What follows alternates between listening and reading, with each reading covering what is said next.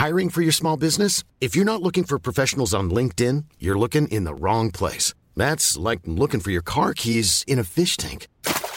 LinkedIn helps you hire professionals you can't find anywhere else, even those who aren't actively searching for a new job but might be open to the perfect role. In a given month, over 70% of LinkedIn users don't even visit other leading job sites. So start looking in the right place. With LinkedIn, you can hire professionals like a professional. Post your free job on linkedin.com slash people today. Welcome back to the Lanterne Rouge Cycling Podcast with Benji Naesen. I'm going to waste none of your time. Stage 5 into Privas of the Tour de France. Benji, give us a rundown of what this stage looked like before it started.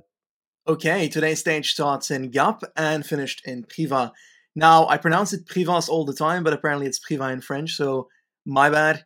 Either way, it is a relatively flat parcours throughout. We've got a start at around 1000 altitude, and we basically slowly but surely make our way down to sea level, which is about 30 kilometers from the line. When we come by sea level, then we go upwards a bit. We've got one small climb, the Côte de Saint Vincent de Barret, and then we go downhill once again for a few kilometers, and then basically we have 1.2 kilometers at 3.4%, slowly but surely making our way to the finish line, which is actually a flat finish, while everybody advertises it as a hill finish necessarily. It's a hill finish per se the last five kilometers, but the last 200, 300 meters were surely in a flat area. Now, throughout the stage, not much happened. I gotta be honest there. It was so boring. But despite that, I do have some stuff to tell you about the stage itself. We started off with Asgreen trying the uh, only attack of the day, and he basically attacked away for a good 40 meters. Thomas again bridged up to him, and they basically were caught directly after Bora decided to chase them down. And that was the end of the breakaway of the day. They didn't form another breakaway. Nobody else attacked. And we basically had a whole day of having no breakaway. I recall this being the first time since I think 2009, I think, where they were protesting against using ear communication or something, and they decided to not make a breakaway. But this time around, it was solely by accident. So it's an interesting thing to see. But yeah, we had no breakaway all day. Nonetheless, we went to the intermediate sprint, which was still an interesting part, and we had Bennett take the majority of the points there. Sagan didn't do too well there once again, so He's been losing quite a few points at intermediate sprints to Bennett recently. And we made our way down to the first KM of the day, which is the Col de Cerf-Collon, and it was basically taken by Cosnefroy, who got it for free in the peloton. Nobody else really cared. Then we went to the next KM section, which is Saint Vincent de Barret, and on that one, Cosnefroy got it for free once again. So the KM points went solely to Cosnefroy today, so he just strengthened his lead. And after that, we had some action, which was honestly quite interesting. We had Ineos move up to the front and do some echelon action. But at this point onwards, I'm going to drop it to you because we've got a pretty cool ending to the stage. Go ahead. Yeah, well, I just want to say in advance of doing the actual ending of the stage, this stage was done at a crazy slow pace.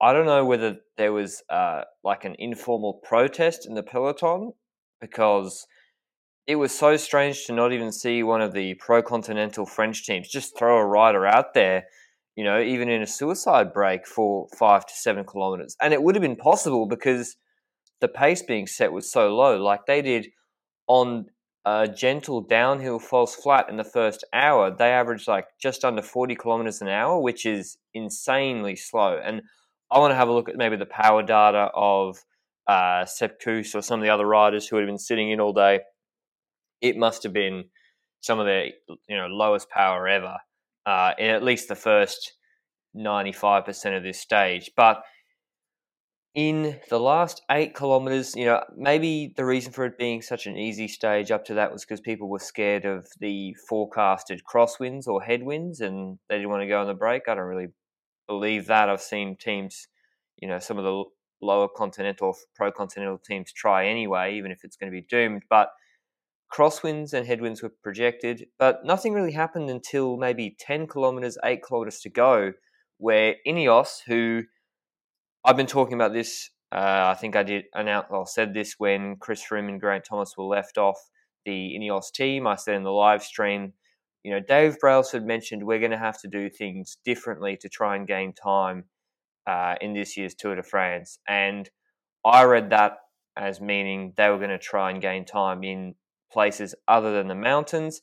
And given that there's no, you know, team time trials or anything, they're not going to gain time on the pure flat stages. So they're going to have to try and gain time in maybe windy park or, or rolly, rolly terrain. And it didn't surprise me that Ineos came to the front. They've got very strong riders on the flat. They've actually, I think, their team is stronger on the flat and in crosswinds than in the mountains right now, with Luke Rowe very strong in crosswinds. He set up Ian Stannard in a crosswind section in Paris-Roubaix one year in you know the last 25 kilometres. Andrey Amador quite strong on the flat. Even Egan Bernal is okay actually. He's got a pretty good engine for such a small guy uh, on the flat, I think. And Dylan Van Baarle as well. Sivakov when he's on form, he's a bit injured, but when he's on form, he's actually you know usually he's a pretty big dude, like tall and got a lot of power.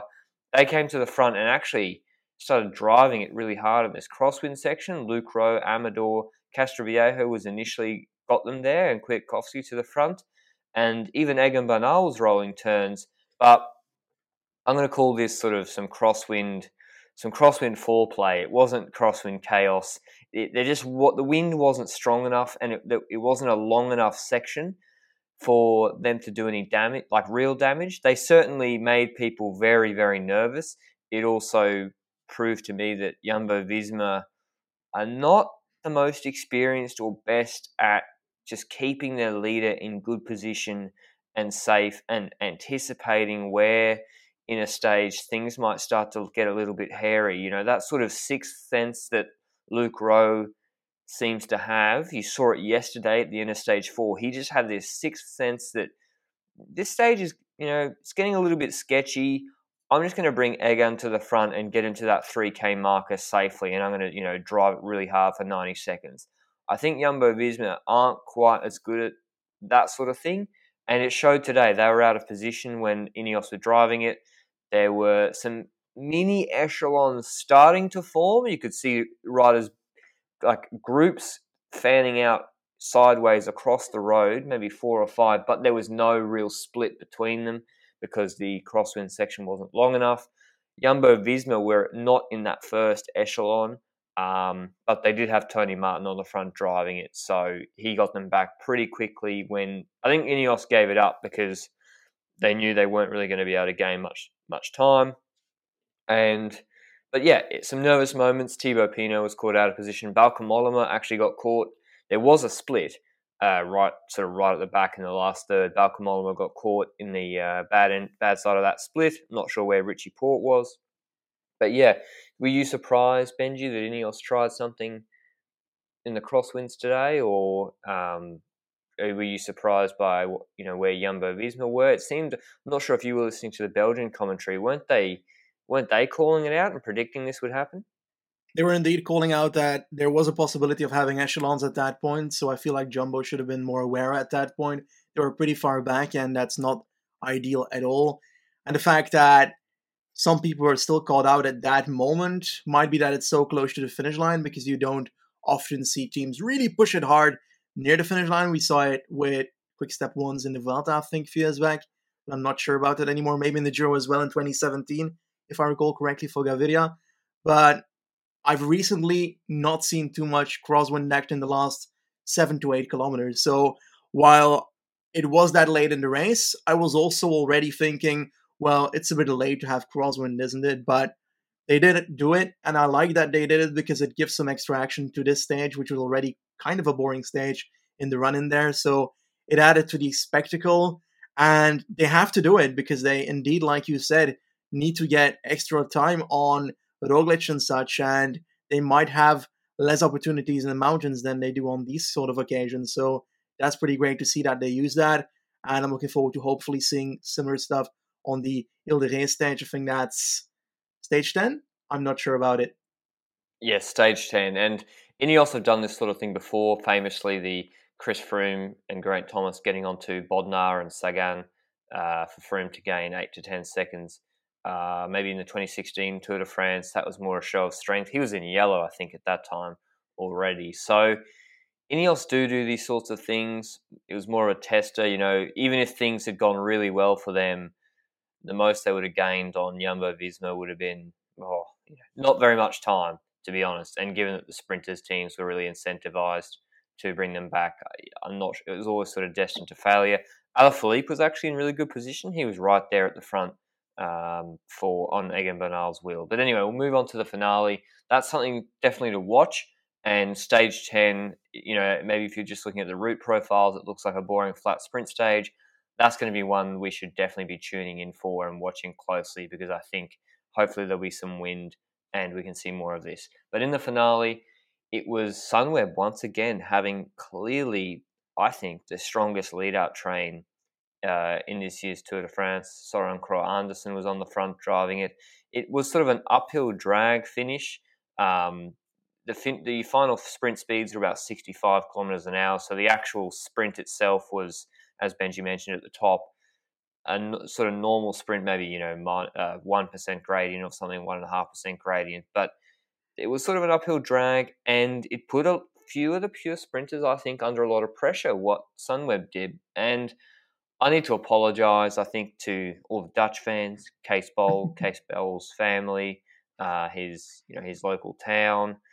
All the Dutch fans have been very, very cranky with what I said about him in my betting preview, saying he wouldn't win a stage. And listen, I haven't lost that bet yet, but he obviously is actually quite good for a big guy on these sorts of finales. Uh, that's why Sunweb were trying to make it so hard from so far out. It put Viviani under pressure he got dropped and not looking particularly good for him.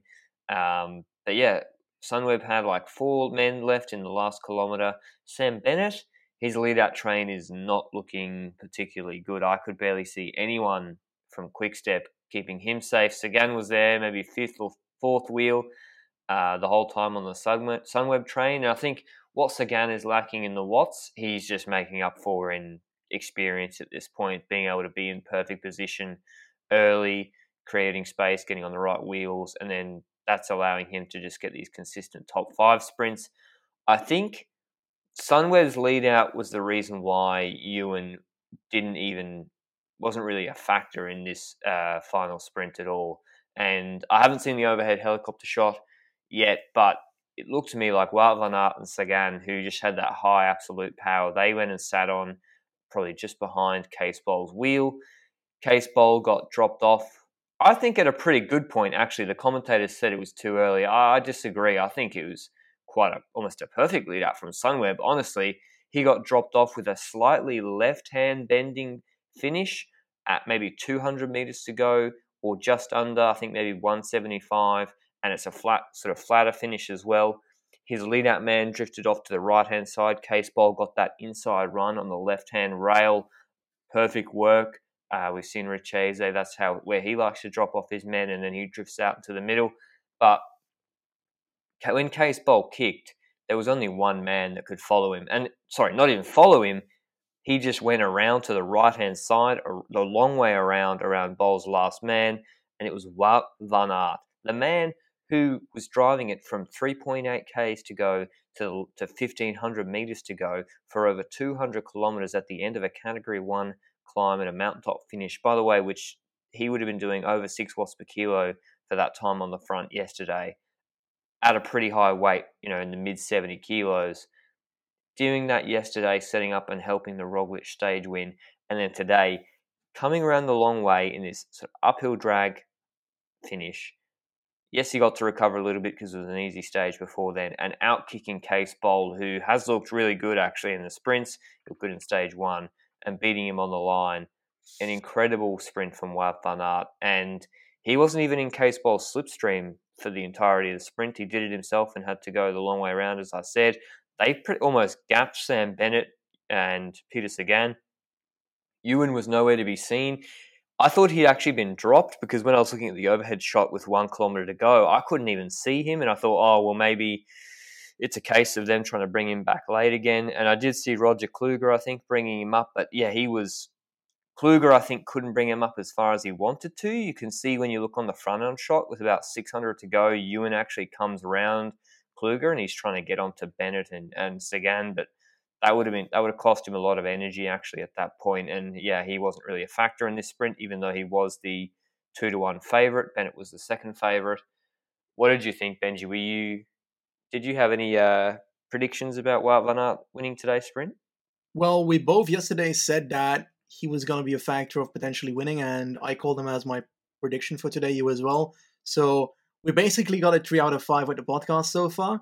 Nonetheless, I believe that this stage reminded me a lot of the stage of the Dauphiné won last year. Bit of a technical finish because in the last three-ish kilometers, plenty of road furniture, even roundabouts, and fun fact, they even took away a roundabout in the last 300 meters. Paid 50,000 euro to have the tour pass there in Priva just for that roundabout. So, especially the fact that it's so technical certainly helped Van Aert and a Sagan with their positioning because you said that Sunweb was indeed one of the main factors that led to the real sprinters not being up there at that point towards the end. But I've got the feeling it's a combination of both because the last kilometer was so narrow that I believe that you had to be in a good position already with 1.5 to 1k to go.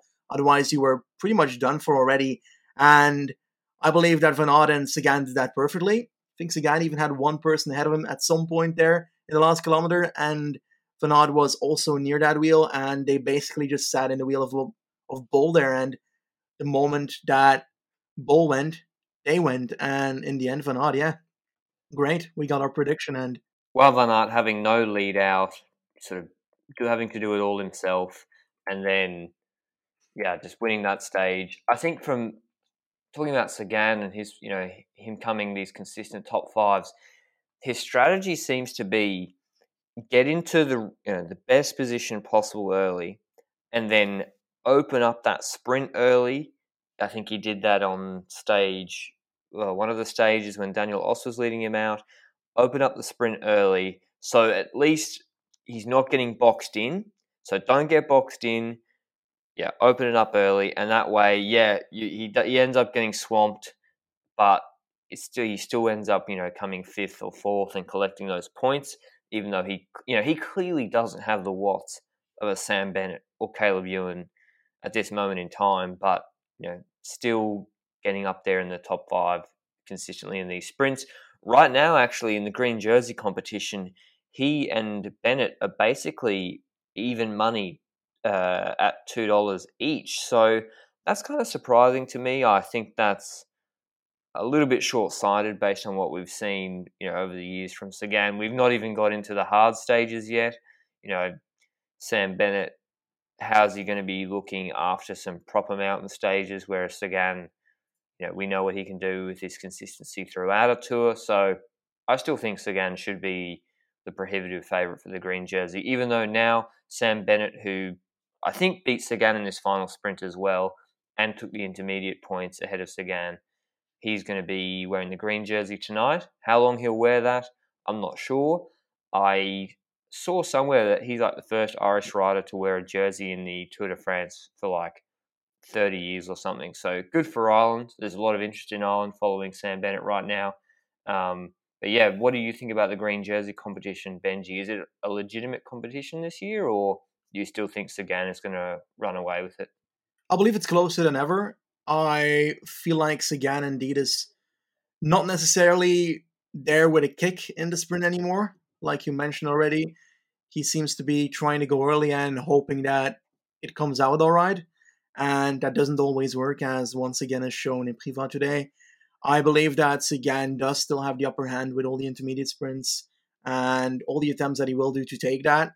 Now, we don't know if Bennett will go that far in the sense that will he go Hamford in the hardest stages as well? Or is he basically just trying to get as much as possible on these flattest stages? That's going to depend a lot on the coming weeks. I do believe that Sagan's better at that. He's going to be more efficient at gaining points at hardest stages than Bennett is on paper. But yeah, I guess we'll find out. I believe that we've got a bit of a challenge there. And it's fun to have a challenge there because in the previous years, despite liking Sagan, it's a bit obvious that he was going to win green. And the only reason he didn't win green that one year was because he was disqualified. So on paper, I do believe that there is a bit of a challenge now. I'm not sure how large a challenge is, but I'm eager to see how it will evolve in the coming weeks. So just to read out the top 10 on the stage, because we haven't closed that out yet. Well, van Aert first, Cees Bol second, the Sunweb sprinter, Sam Bennett third, Peter Sagan fourth, actually, Jasper Stuyven fifth. So Trek are changing who they're, they're leading out for the sprint on a daily basis. Stage one, it was Pedersen. The last sprint stage, it was Edward Theuns, who came sixth, and now Jasper Stuyven fifth. Luka Mezgec the sprinter for Mitchelton Scott sixth. Bryan Coquard seventh. Caleb Ewan eighth. Clement Venturini for AG2R Mondial ninth. And Ugo Hofstetter for Israel Startup Nation 10th. Giacomo Nizzolo 11th. And yeah, I'm a little bit surprised Nizzolo couldn't break the top 10 in that stage. Maybe he's not on great form, but he looked pretty good on the you know in that headwind sprint the other day. So yeah, it's a little bit of a disappointing result for uh, Nizzolo. He's definitely should be a cut above Coquard and uh, Venturini, but as you mentioned, Benji, technical finish, maybe he was at it. It's more about you know positioning was very very important in that stage more than just the watts uh, as well. But let's have a look at stage six tomorrow and preview that stage. It's another mountaintop finish, and I think one that's going to have more GC time splits than we saw yesterday in stage four. We didn't really see any time splits apart from the bonus seconds in stage four yesterday. It's pancake flat with until maybe a, category three climb, 143 kilometers into the stage. They kept the cost two kilometers long at 7.3%. I don't think we'll see too much happen there. There's an intermediate sprint actually 125 k's into the stage, so we'll, I'll be watching that actually a bit closer than usual just because of the Bennett Sagan green jersey tension. But then the stage really heats up. The 191 kilometer stage in the last 40 kilometers. We've got another category three, the Col de Morez, 5.8 kilometers long at 5.1%. And I think what you called this a, a, staircase climb, Benji, in the Tour de France preview podcast, where, you know, it's that category three I mentioned. Then a category one, the Col de la Lusette, 11.8 Ks at 7.2%, then a short descent, then a f- sort of a false flat finish into uh, at the end of Mont Aigoual at about 1560 meters altitude.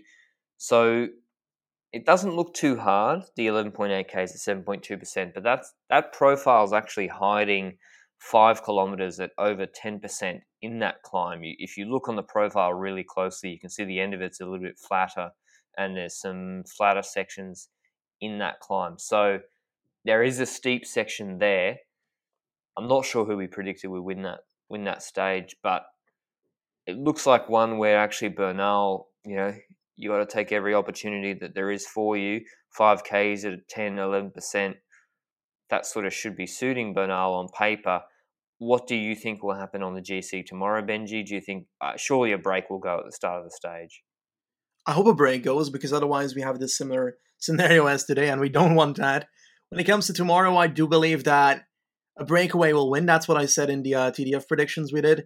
I had Lutsenko on that stage. I'm not sure about his form, honestly, and I'm not sure he's he'll be allowed to go because I feel like he's been very domestique towards Lopez so far. You had Roglic or Alaphilippe for the stage, and I certainly believe that you are right on that.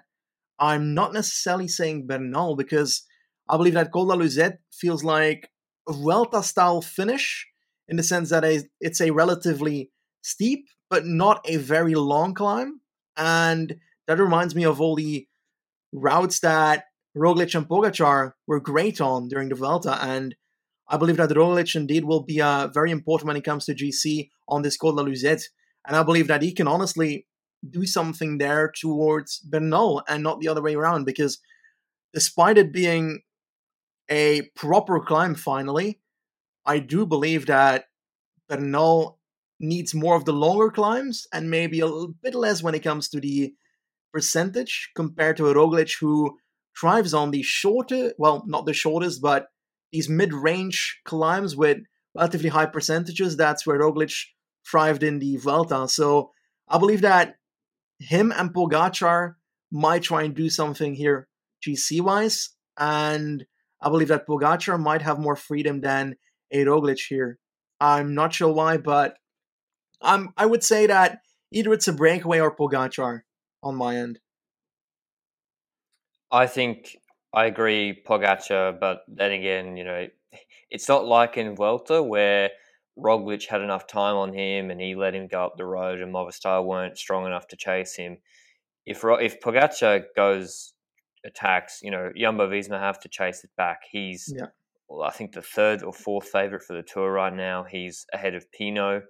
Um, I think he should be well ahead of Dumoulin. I actually think it's going to be a real fight for the white jersey this year between him and Bernal. I think Pogacar looks uh, in really, really good form based on what he did yesterday. But I know it sounds boring, but I honestly think Roglic could win this stage again. Yeah. Uh, yeah, like I know, you know, I've been criticized. We got a little bit of criticism um, for the Tour de France betting pre. Oh, the preview we did, the preview podcast for just talking about Roglic, Alaphilippe, Bernal all the time. But I look at this profile. I, you know, we see what Roglic does at the end of the climbs. I see the absence of uh, a train strong enough to drop him, or a pure, you know, a, a climber able to drop him earlier in the stage, like you know, Pete Quintana and I think, well, if it comes down to a, a sprint at the end of this stage, then, you know, he, he is going to be the favourite for that sprint. Hopefully a breakaway goes, but yeah, Roglic is my pick again. Sorry for being boring. I think Alaphilippe will lose uh, a lot of you know a, a, lot of time on that stage, and I'm just seeing something now on Twitter, Benji, and this could be fake news, but it's from La Flamme Rouge on Twitter, who we both respect as providing accurate information.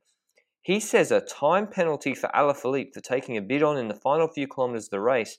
Adam Yates is the new race leader. what? Okay. That's special. I did not see that one coming, but it does indeed seem true, which is interesting and sorry to be breaking news mid podcast everybody but I, this is crazy and this is this is just the most I mean, this is classic UCI, right? Like I made a, I spoke about how you know they didn't they didn't do anything the comment says about Sam Bennett endangering Caleb Ewan. Ignored that, fine. And then something which has no effect on the race, really. Like it, it honestly, it's not endangering anyone. It's not like there's any. It's not like okay, when Chris Froome went back to get a gel in the last twenty kilometers or whatever it was, uh, or Porte went back or something, took a time penalty on a, a proper mountain stage when he'd been dropped. Yeah, okay, that's that's bending the rules to actually protect yourself on GC. There was no GC ramifications for this stage, stage five. Okay, he, maybe he was just an oversight or whatever, or you know, maybe you could say, oh well, you know, well, if he's more dehydrated in the last five kilometers or two kilometers, then his recovery will be impacted. But he literally took a bidon in like the final few kilometers of the stage, and he's now got a time penalty classic UCI or ASO or whoever decides this, um, just making a bad story out of nothing and just so unnecessary. What's your reaction to that, Benji? I disagree. I feel like when there are rules, you need to apply it equally, and Verona got the penalty, so Alaphilippe should get it as well. Obviously, it's annoying and it kind of hides the cycling part of it, but that's what happens. If you break a rule, you should get fined for it. And this is a rule that every cyclist knows, and it's just a stupid mistake by Alaphilippe and the Koenig. And I'm fine with him losing the yellow jersey over that because it's, yeah, it's kind of his own damn fault. I am a fan of Alaphilippe as well. I love how he rides and such, but I feel like rules need to be applied consistently, and this is one of those occasions. So, yeah, Adam Yates is the new leader of the Tour de France. Wow, well, that's crazy. Um, Mitchelton Scott are probably going to be pretty surprised by that too. They didn't think they'd be gifted the yellow jersey for a day. I'm, I can't wait to see what Patrick Lefevere says on Twitter. I'm just refreshing Twitter right now to see what he has to say. He's yeah. going to blow up.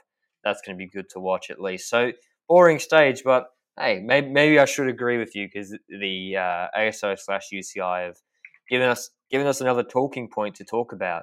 Um, yeah, certainly Quickstep will be quite annoyed by that. So that's pretty much stage five wrapped up. We got a little bit extra out of it.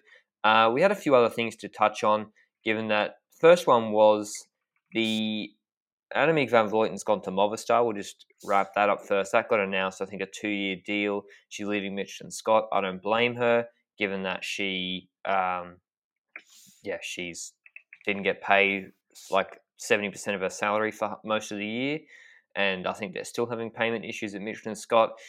If there's one rider who doesn't need uh, teammates or strong teammates, which I'm not saying that that's not the case at Movistar. You know, they got Mavi Garcia, who's been almost her main rival in some of these races, especially Strade at Movistar.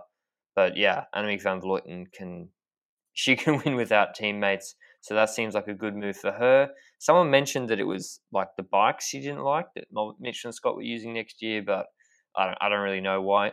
You know what the real reasons are that she's moving. I'd always assume it's because she hasn't been getting paid. Would contribute to that. Um, but yeah, quite a nice team with her and Mavi Garcia next year. And I didn't even like the way Mitchelton Scott were riding for her in a lot of these races. We criticised what they did in uh, GP Plouay with uh, Grace Brown, I think it was. Yeah, the way they were riding with Annemiek didn't really make sense to us. So, yeah, what what do you think about the Van Vleuten move, Benji? Honestly, you know more about women's cycling than me, and I'm not sure if she has more support or less support at that team, but it's a change that she announced quite happily, and I look forward to seeing her ride in the corners of Movistar. That's honestly most of what I've got to say about it. I also like seeing when a very important rider within women's cycling switches team just to see how the team reacts to that because I think Amanda Spratt is now being promoted a bit towards being in a more leader's position next year at Mitchelton. So I'm honestly curious. I want to look forward to it, and hopefully we get some crazy racing next year between Movistar and Mitchelton Scott. Yeah, it's good for Spratt's ambitions. You know, Spratt's probably what top three, top five climber in the world. She was definitely like the third best climber in the Giro Rosa last year, behind Van der Breggen and Van Vleuten, and sort of had to sacrifice her ambitions a little bit. Not too much, but she did for Van Vleuten. So yeah, good for an Australian perspective. Um, for her to probably get get the reins at uh, Mitchelton Scott for the Giro Rosa next year. The next bit of news was the change of the World Championships uh, location. So, as you know, the World Championships uh, were cancelled in in Martigny, and they've been moved to to Italy in Imola. Is it Imola, Benji? Yes, um, it is. So they're using like the F one circuit, I think, or like a some sort of circuit as, again, and there's a three kilometer long, 10% climb. I'm not going to talk about this too much. We're going to obviously do a proper World Champs podcast and preview, etc. But the thing I do want to mention is there's no under 23s or junior race, I don't think, which is is pretty disappointing from my perspective. You know, I'm I'm very, really good friends with Seb Berwick, the rider that signed with Israel Startup Nation. Uh, you'll, you'll see him next year doing better than people think in big races, I think. But anyway, he you know, th- these guys train. He trains just as hard as World Tour guys, harder than some, harder than some World Tour guys. You know, this guy was doing. He on one weekend he did a 300k ride and a 400k ride back to back days at like over 210 normalized at 60, 59 kilos. Like guys training really hard because he had sort of Worlds and L'Avenir and Baby Giro in his sights, and he was going to do really well in them. And they've all been cancelled, and it's not like you know the professionals yeah, you miss a year, but those races will be there next year. This is kind of like college for these guys in that he only this this was his one shot, maybe at L'Avenir. His one shot at under twenty three worlds. Oh, he, no, he'll be old enough. I think all the professionals don't normally do under twenty three worlds, except Higuita did last year. So maybe under twenty three worlds he'll be able to do. But yeah, it's really disappointing. He's just one example. He's one of many riders. These young guys I talk to, you know, who we're not going to see at under 23 worlds. And I love that race. You know, the race last year was really exciting too, notwithstanding the Eekhoff disqualification. The women's race as well, you know, same same things apply to the women's race and the juniors as well, I think has been cancelled. So I don't really know how it's impossible logistically to not have those races. I feel like it's a real shame for the development of those riders and the exposure of those riders as well. Like but yeah, that's just you can probably hear my disappointment. What was your reaction to the announcement, Benji? Pretty similarly, I knew that it was between the Imola parcours and I think it was Planche de Belleville that was also in the running as well, and some other French regions. Now, I'm somewhat happy that it's in Italy because the situation regarding COVID and such is looking more bright in Italy than it is in France, and therefore it's got a bigger chance of actually happening. That's uh, my main reason that I'm happy about Imola. It's indeed revolving the um, F1 course, but also tree climbs in general. But I do want to add to that that the parcours that have been announced are not confirmed yet, so there's no clear parcours uh, release yet, if I recall correctly. So we don't want to give false information on that, just to be sure. Nonetheless, regarding U23 and such, indeed quite disappointing. Those people deserve a world championship as well. I think the leaders, well, the winners of last year, keep their jersey next year. I think that was what was announced. So, on one end, I do believe that, well, it depends. I'm not sure if Quinn Simmons and such would be racing the U23 one or the actual one. Do you know any of that? I don't know. Well, normally the, I think the etiquette was that the professionals at World, the World Tour guys, would not race the under 23. They'd race the elite race. But then I'm pretty sure Higuita rode the under 23 race last year whilst being at Education First. So uh, I've got no idea what, what will happen with that. We'll go to a couple of listener questions now, just a couple. One from uh, Ian Hearn with the hashtag LRCP on Twitter. LR and Benji, I'm disappointed as an Aussie that we don't get a Richie Porte daily update. Well, my answer to you, Ian, is I'm pretty sure the whole of SBS coverage the entire time, which is our uh, sort of free to air provider of the Tour de France in Australia, their whole coverage is just a constant uh, Richie Porte daily update. And our update on Porte is he's been pretty anonymous so far. The next one, Benji, which I, I might throw to you, is from Lars Peterson on Twitter. What do you think about the performance of Bora Hansgrohe thus far? And especially yesterday's mountaintop finish, German media was really disappointed as Emanuel Buchmann had no support on the last climb. I agree. I believe that there should have been someone extra with Buchmann on the final climb. Nonetheless, I wouldn't read 100% too much into it yet. There are a lot of teams that drop some people on purpose on the earlier mountain stages to save energy towards the latter parts of the race. Nonetheless, maybe they dropped a person too much on the stage because he certainly needed one rider. So I believe that they might have already thought about dropping some people early and did that, and potentially the last person that was with him wasn't up to standards and eventually just wasn't there in the end. And it's a bit disappointing. Nonetheless, I would not read too much into it on just this one mountain stage. That's what I've got as an opinion on it. Do you have a different one or pretty similar? No, I mean, when has Buchmann ever, you know, really been contesting the win in a stage such as that. Like he looked good in sort of sprint finishes at the end of long mountain stages in the Tour de France last year, but he I didn't expect him to be going well in that stage. Now maybe not to lose any time, but even so, he's never had the kick of a Roglic or such in a climb like that. You know, a fifteen, you know, ten to fifteen minute effort. I like Buchmann in the sort of third day of you know one, two, three days in a row of hard mountain stages on an endurance basis. You know him and Kämna and uh, Mühlberger, like Colges around. I think he looked pretty good. So yeah, it didn't really change my perspective of Buchmann uh, and Bora Hansgrohe. You know Kämna's had a crash as well, which we didn't mention at the time, but they've been a little bit banged up. Schachmann still kind of recovering. Buchmann himself kind of recovering. I think Buchmann's still going to be top five in GC at least. I think he's going to when the when it really matters in the mountains. I think Buchmann is going to go well, and you know he'll be up there with Pinot, Roglic, Pogacar, and Bernal. So yeah, no need to overreact to what happened on stage four. I don't think, but that's a that's enough of the news and the listener questions. We'll probably do a big quick uh, listener question wrap up on the first rest day. So make sure you hit us up on L- hashtag LRCP on Twitter we you know we'll compile them all, we look at them all, and then we will yeah we'll answer them on the rest day. As always, if you like the podcast and you want to support us and you know this venture going forwards, all we ask for is a rating on your podcast player. It actually it really helps out a lot, uh, especially with you know hopefully increasing the production budget of this in the near future, which we're we're looking to do, guys. You know, we wanted to make sure we just got the the content down and the rapport down. Benji and I, we'd never even spoken on the phone before we started this, and we just got straight into it. So that's why we're just doing things incrementally, not trying to take on too much at once, but we are, trust me, going to try and progress this and take this to the next level.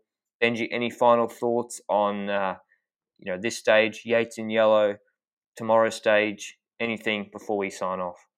I'm going to keep myself thinking about the great thing as a Belgian that Wout van Aert won and I hope that tomorrow's stage is quite spectacular as well. Mont Aigoual It's not exactly the uh, most insane climb, but I hope some action happens on it. I'm looking forward to the finish there. Nonetheless, I want to thank you for the support as well. And I guess that's pretty much it. Thank you very much for listening. Goodbye. Ciao.